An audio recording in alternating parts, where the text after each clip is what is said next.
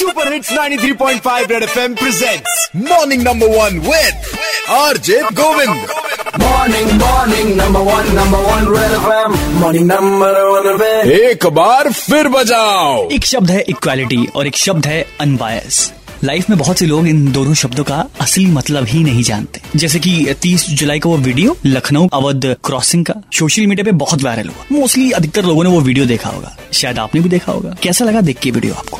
देख करके ऐसे लगा कि मतलब यार आज की एज में ये होगा कि आप बीइंग अ वुमेन आप कुछ भी गलत कर सकते हो इजीली ठीक है? और मेंस को फंसाना बहुत आसान है। अगर वो सीसीटीवी कैमरा नहीं होता तो शायद उस लड़की के नाम पे एफ़ वगैरह ये सारी चीज़ें होती ही नहीं। इवन मैं अभी उस लड़की पे भरोसा करता की हाँ यार ये टैक्सी ड्राइवर है क्योंकि हम लोगों की मेंटेलिटी इतनी खराब है हाँ। कि वो टैक्सी ड्राइवर है तो वही खराब होगा है ना? उसी ने गलती की होगी। ये लड़की बिल्कुल सच कह रही है। हमें अनबायस होकर चीज़ें सोचनी चाहिए है ना? हम बायस होकर सोचते हैं बात तो सही है। अगर ये वीडियो ना होता तो मैं भी कुछ इन्हीं की जैसे सोच रहा होता। एक बंदे ने मुझे मैसेज किया लखनऊ से तो चलिए उनसे बात कर लेते हैं। बताइए भाई। जो हुआ सही तो नहीं हुआ। साफ़ साफ़ दिख रहा है कि वो लड़की आके जानबूझ के खड़ी हो गई। गाड़ी उसको टच भी नहीं की। इन चलते ट्रैफ़िक में इतना तो होता ही है एरिया है ऐसा नहीं। और उसके बाद भी वही चीज़ें उसने आओ देखा ना ताओ शुरू हो गई चिल्लाने लगी मारपीट करने लगी। वही चीज़ें बींग लड़का अगर उसने धक्का ही दे दिया होता तो अभी पूरा केस उल्टा होके लोग उस चीज़ को उस लड़के के खिलाफ चला रहे होते।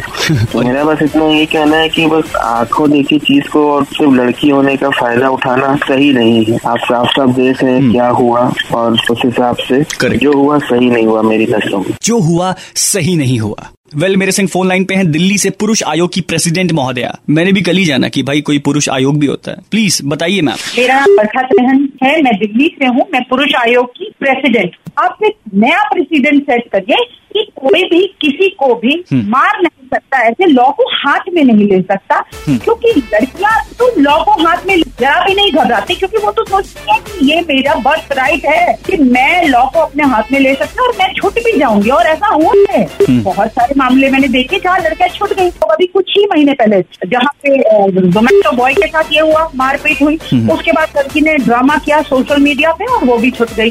पुरुषों की भी राइट की बात होनी चाहिए और अगर महिला गलत है तो उसे सजा मिलनी चाहिए पुरुष गलत है तो उसे सजा मिलनी चाहिए। ये तो अगर वीडियो ना होता ना तो ये लड़का तो पड़ता जेल में क्योंकि इस लड़की ने बोल देना था कि ये मेरा मोलेस्टेशन कर रहा है और मैंने ये सेल्फ डिफेंस में किया। बताओ क्या कर लोगे? सीरियसली अगर ये वीडियो ना होता तो बात कुछ और होती। लेकिन एक बात समझ में आई कि भाई एंगर मैनेजमेंट यानी कि गुस्से को कंट्रोल करने का प्रबंधन इसकी जानकारी होना बहुत ज़रूरी है। तो लंबी सांस अंदर और लंबी सांस बाहर। 93.5 रेड एफएम बजाते रहो। Red F M morning number one R J Govind के साथ, रोज सुबह सात से बारह Monday to Saturday only on red F M बजाते रहो।